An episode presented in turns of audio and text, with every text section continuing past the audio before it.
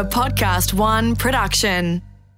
The following episode contains elements that may cause distress to some listeners.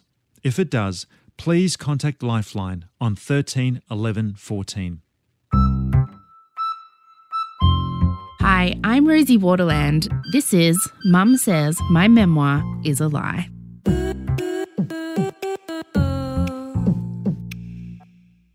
Your foster dad will stick his hands down your pants and you will feel so, so lucky. It's hard to keep up appearances when your mum hasn't been home in four days. During school holidays, it's fairly easy to hide the embarrassing dysfunction in your life. As long as you don't have to go to class, there's no way you can slip up and reveal you've only eaten Rosie's chicken soup since Sunday. But once school is in session, covering for your mum's latest wine expedition gets a lot more complicated. In about year four, I was maybe at my seventh or eighth school so far, and naturally I had been a premium dweeb at every one of them, except, of course, for Canberra, the clueless nerd utopia where I had so briefly reigned. And my inherent lack of cool meant I had to be careful about what came out of my mouth at the best of times, let alone when I had left my mum that morning passed out on the living room floor. But Rhiannon and I had become fairly skilled at putting a hazy filter on our lives. We were like human Instagram before there was Instagram. Add a little Valencia, and no one will ever know that the picture is seriously flawed. If mum didn't get home in time to take care of baby Taylor, Rhiannon would skip school and do the job for her. Although there really wasn't that much of an age difference between us at 12 and 9, it was never really under discussion that I would be the stand in caretaker. When there were no adults around, we just slipped into our natural roles. Me, always so panicked about what other people thought of me, would get dressed and go to school each day like nothing was happening. Rhiannon, who never gets seemed to give a fuck what anybody thought of her, would take on the mothering job and stay home to look after the baby. It should also be noted that the few times Taylor was left in my care, I either dropped her or forgot to change her nappy, so I suppose you could say there were competency issues there also. Mum wasn't gone all the time, but her overnight holidays had certainly begun to increase in frequency, and as skilled as you think you are at pretending you have a normal life, at some point somebody is going to notice that two little girls are living alone in a house with a baby. It was on one such day, when I had dutifully put on my uniform and walked to school, and Rhiannon had stayed at home with Taylor, that we were finally busted. I'm actually surprised I didn't realise what was going on when I first saw the principal knock on my classroom door. She gestured for my teacher, Mrs. Blythe, to come to the hallway, where they spent a few minutes talking about something that looked very important. When Mrs. Blythe came back inside and started walking towards my desk, I was actually excited. I really wanted it to be about me. Had I won a prize? Was I finally being recognized for being a superstar genius? Had somebody found and been wildly impressed by one of my screenplays in which I married Benny from The Sandlot? I beamed with pride as it became obvious she was making a beeline for my table. Then I remembered. Oh, that's right. I haven't seen my mum in four days, and Rhiannon and I don't know how to use the washing machine. What are the chances this is about that and not about me winning an Oscar for a movie I haven't even starred in yet? Rosanna, Mrs. Blythe said, a look of pity on her face I had come to recognize as an indication something bad was about to go down. Mummy didn't come home last night, sweetie, and there are some ladies here who'd like to talk to you. She started packing up my things, and I was mortified. The entire class had heard what she'd said. All the effort Rhiannon and I put into creating the facade of a perfect life was ruined. Would there ever be a day at school I wasn't humiliated? Hint, no. There was an old lady waiting for me in the hall. She took my hand, even though I was way too old for that shit, just another dagger to my eternally daggy heart, and walked me towards the parking lot where her car was waiting. There was another old lady sitting in the front passenger seat. It was like being arrested by the Golden Girls. And there, in the back, like two criminals who had finally been busted after years on the run, were Taylor and Rhiannon. Rhiannon's head was hanging in shame, and I knew we had finally been caught. The old ladies were DOCS workers. Someone had dobbed us in. And apparently, there would be no more chances. No more staying in halfway houses or rehab centres with mum. No more staying with a friend for a few days until things blew over. It was time for us to be officially removed from care. The government Golden Girls were about to ruin our lives. Mum needed to get better, and this time we weren't allowed to stick around for the ride. We stayed with an uncle for a while. We stayed with our birth grandma for a while.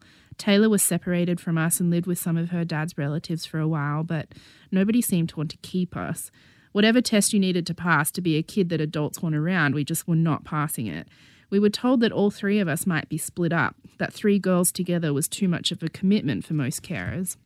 Mum was apparently doing well. She had been to rehab and was now back working as a nurse, but it would still be a while before the Golden Girls would trust her again, so we desperately needed somewhere to live. That's when we hit the foster home jackpot.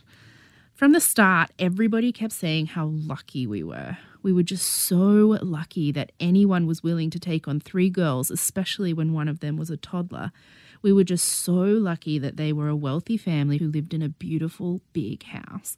We were just so lucky that their son, who went to a very fancy private school, was around the same age as us. We were just so lucky that the foster mum and dad seemed like such lovely people. We were so, so lucky. And it actually was pretty incredible. The first night we went to live with our amazing new foster family, it was like being in a movie where everything turns out fine in the end. We dropped our stuff off at their mansion and drove up to their farm for the weekend. Yeah, they had a house and a farm. And this wasn't just any farm, it was like a kid utopia surrounded by bush.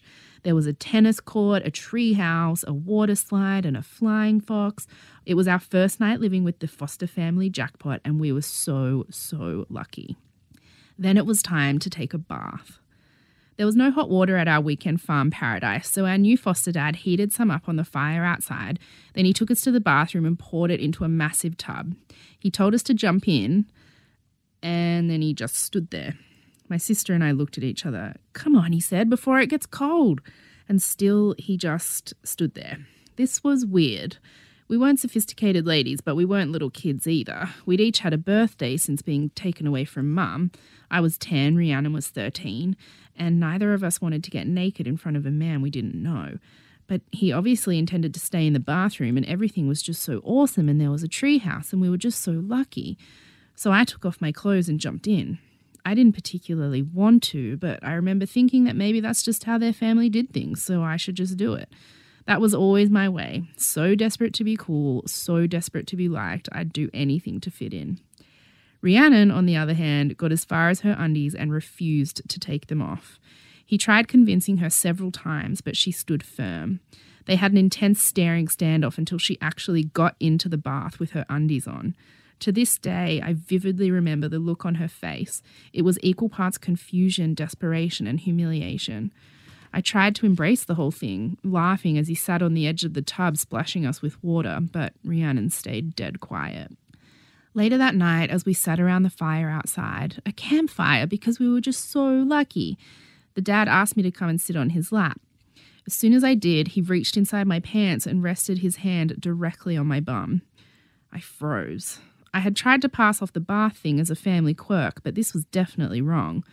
Or was it? Was it? I was only a kid. Men don't do stuff like that to kids. He must just be playing around. Maybe they just touched bums in this family.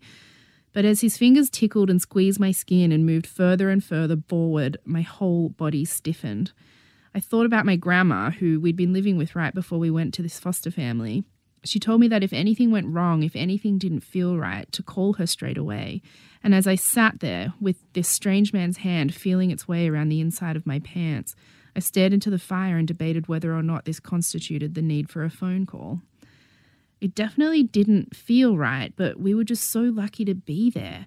I didn't want to ruin everything and be split up from my sisters only to find out afterwards that some people just stick their hands down your pants to be nice. So I stayed quiet. We lived there for almost a year and it continued the whole time. I shared a bath with my little sister from that point on, which he always joined us in the bathroom for. My older sister showered alone, but she wasn't allowed to lock the door, and he always found reasons to be in there, like checking if she needed a towel or bringing her a hot chocolate, because everybody drinks hot chocolate in the shower. And along with always seeming to miraculously appear whenever we were naked, the hands down the pants thing also kept going. Getting tucked in, sitting on his lap, watching TV, getting a hug, the hands were down the pants.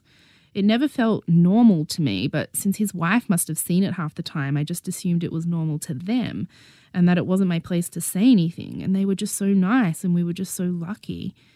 Rhiannon and I never talked about it, not even that first night after the bath, not even when he would go into her bedroom and close the door just to say goodnight.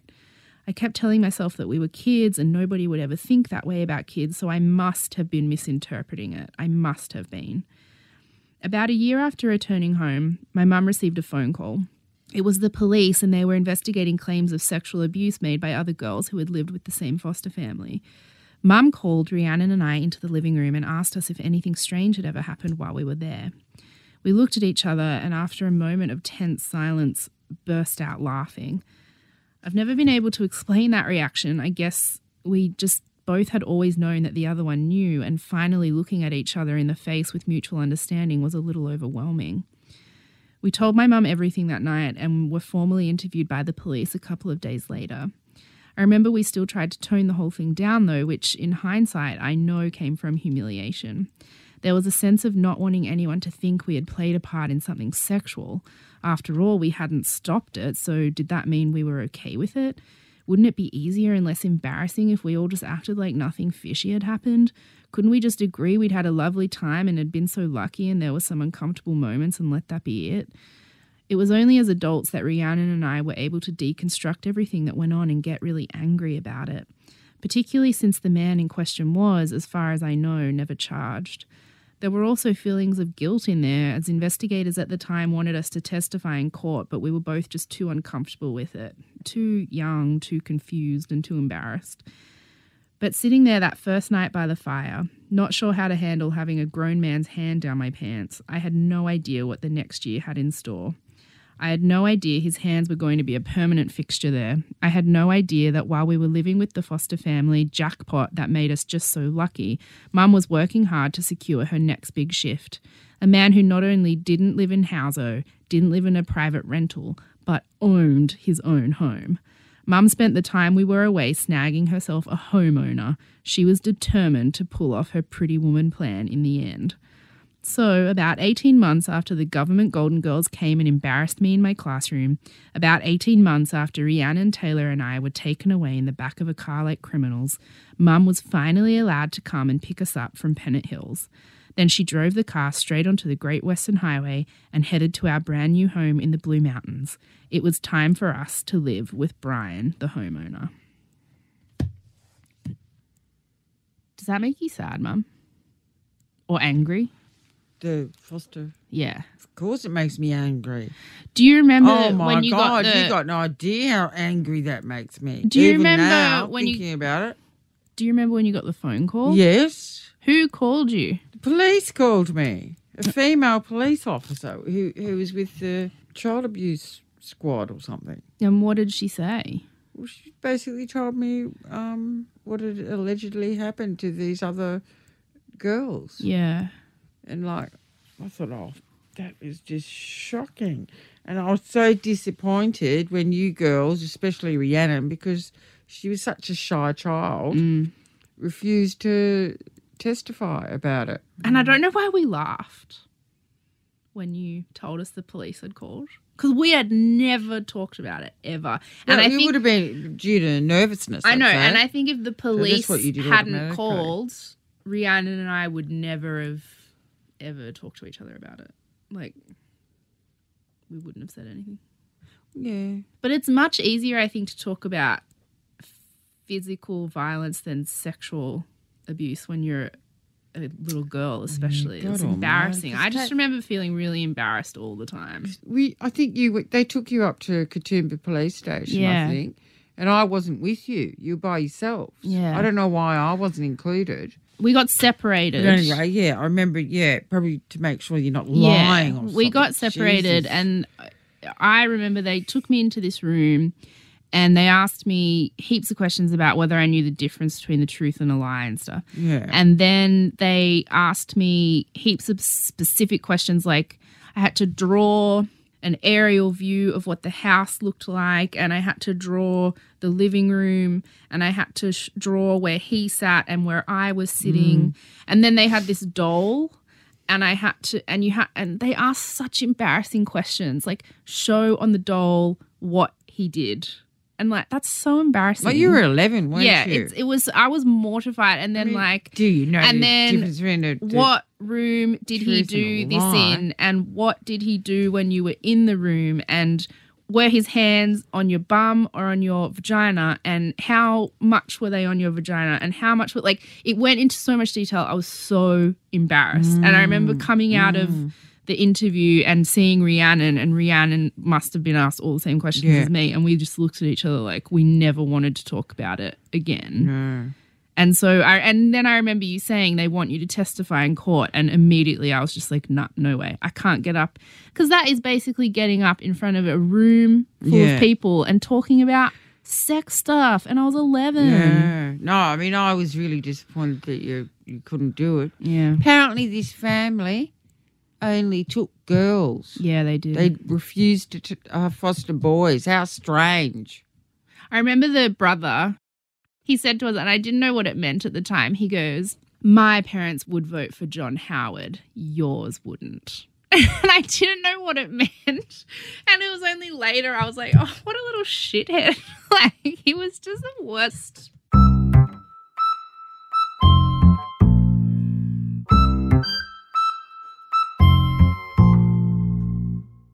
It's also, I always thought that um, they were aware that we had a wider support network than other girls might have had. Like they knew we had our grandma around and they knew we had our uncle around. Yeah. And I think that he did worse things to other girls who had nobody. Oh my God. Do you know what I mean? Unbelievable. I hope so. I mean, it'd be really good to know whether anything happened to that man. I don't think it did. I mean, It would do you be shocking if he got away with it. what did the police say to you about the outcome Just of it all? Well, they, they didn't tell me the outcome. They just told me that it had happened to other girls.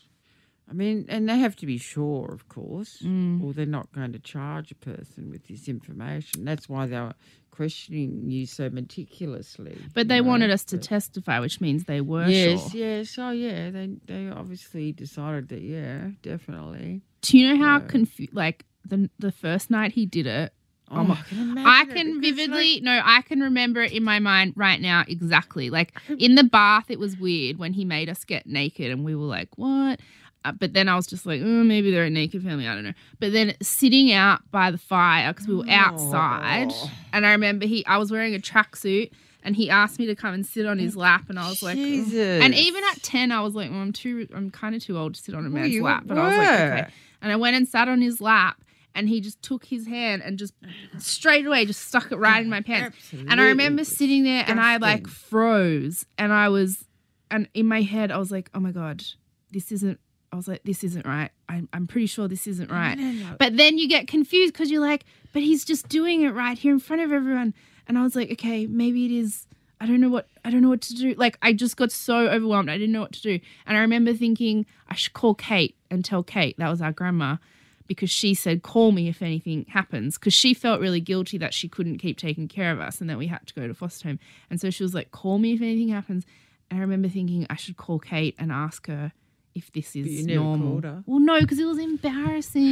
shame you didn't. She would have had you whipped out of there. But then we felt like everyone was mad at us because I remember you called Kate and told her that this happened. And Kate, I got on the phone to her and she said, Why didn't you call me? And she seemed really annoyed. And I was like, Well, I don't, how do you say that? I don't know what to Well, say. she. I mean, she met them. yeah, she did. Kate met them, and she absolutely assured me they were just lovely couple, and they had this delightful son and Oh, that that son, a he was a weirdo. a lovely house, and and you know, and a holiday house over over over there wherever it was. yeah.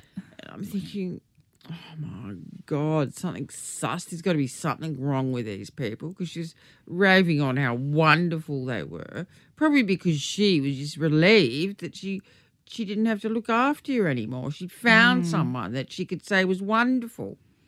Bloody They- crap. Yeah, no, they were. Sorry. They were an odd, like, aside from the abuse stuff, they were an odd family. They were weird people. And you know, for all you know, there had been complaints beforehand, before you even went there, to DOCS, and they were so desperate for to have um, people look after foster children that they just didn't do mm. anything about it. I think also, also Until finally, they obviously had got so much information that the police were involved. But before that, DOCS were probably aware. DOCS are not good. I don't think they take children away from They're overworked and under they, the homes should be getting more help. they're overworked and under resourced. I think is the problem. Yeah, and it's Like, got even worse since then. I think um, they just saw this this kind of epic wealth. I've had a few women email me since the book came out and have a go at me for not doing more. Like Really, like it was on me and Rhiannon to make sure he was stopped. little kids. I know. But you, God's part of you does feel that way. But apparently, you you could have him charged now. Mm. You could go to, back and do it now. That's why they can do it. They, they, like, they're talking about having people charged who did things thirty years ago. I don't They know. remain guilty. I just don't even like really talking about it. Like I, re, the last time Rhiannon and I talked about it together, we both were crying. Like we well, you know, like I just hope to God that family never had anybody else ever again. I don't know. I get upset when I think about what happened to us there, but then I just get tired and overwhelmed, and I think like I can't. We all went through enough, and I just can't. I don't have the the energy or the. I don't even know. I I don't have like what it takes to be the person to um try and and make changes. Do you know what I mean? Like I'm I've written my story and I tell my story and I get asked to speak at events with social workers and stuff. I feel like telling my story is my way of doing something, but I can't. Like when I got those emails from those women saying you should have done more and like people say to me now, do you want to charge people? And how can people always say to me, how can we solve the foster care crisis in this country? And I'm like, I don't know. like I can't. I survived it. Let me just not think about it anymore. Do you know what I mm, mean? Like mm. it can't be my problem. It like I, but then I think about all the kids who are there now, and I feel shitty. Yes, I mean, you know, a lot of people they go into it because a lot of people, uh, you know, go into it with a really good heart and good intentions, but then I think you've got other people with ulterior motives. Mm. Very small percentage. Well, I And mean, it's a, like it's a it's a bleeding shame. a- Really. most people's ulterior motive, I think, is money. well, they, you know, they do. They get uh, uh, quite a large sum of money. I've often wondered if that's the reason Uncle agreed to take me later because we'd tried foster care and it had just been so bad. And if we'd had a really good experience in that first place, maybe he he would have thought it was okay to let me go back to foster care. Uh, I don't know. I think it, I think it was because of a promise that he made to me. Believe it or not. What promise? After your father died, he said, "Don't worry, Lisa. I'll make sure that the girls get a good education." Rhiannon left school early, yeah. but Well, he did. He sent me to You one of the showed best gro- schools in yeah. the country. you showed great, great promise. So basically, he kept his promise to me from all those years ago Mm, when your dad died, which is very admirable of my brother. mm. That's all right. We'll talk more about him later Because- anyway. Yeah, All right.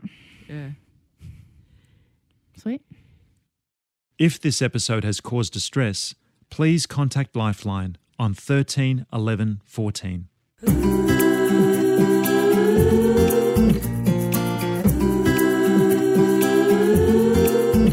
In the next episode, And um, I remember coming home, and now you were sitting underneath a streetlight reading. He kicked you out because you wouldn't do the dishes. Oh my God, did he cop it from me? So, I'm such a uh, In dork. a I got lot of kicked out of the house and I sat under a streetlight and read a book. yeah, and you waited for me to come home.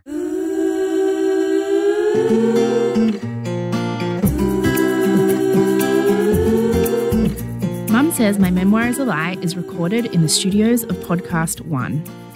Recording assistance by Felix Bray. Audio production by Nick Slater. Executive producer is Jamie Show. For more episodes, head to podcastone.com.au or download the PodcastOne app.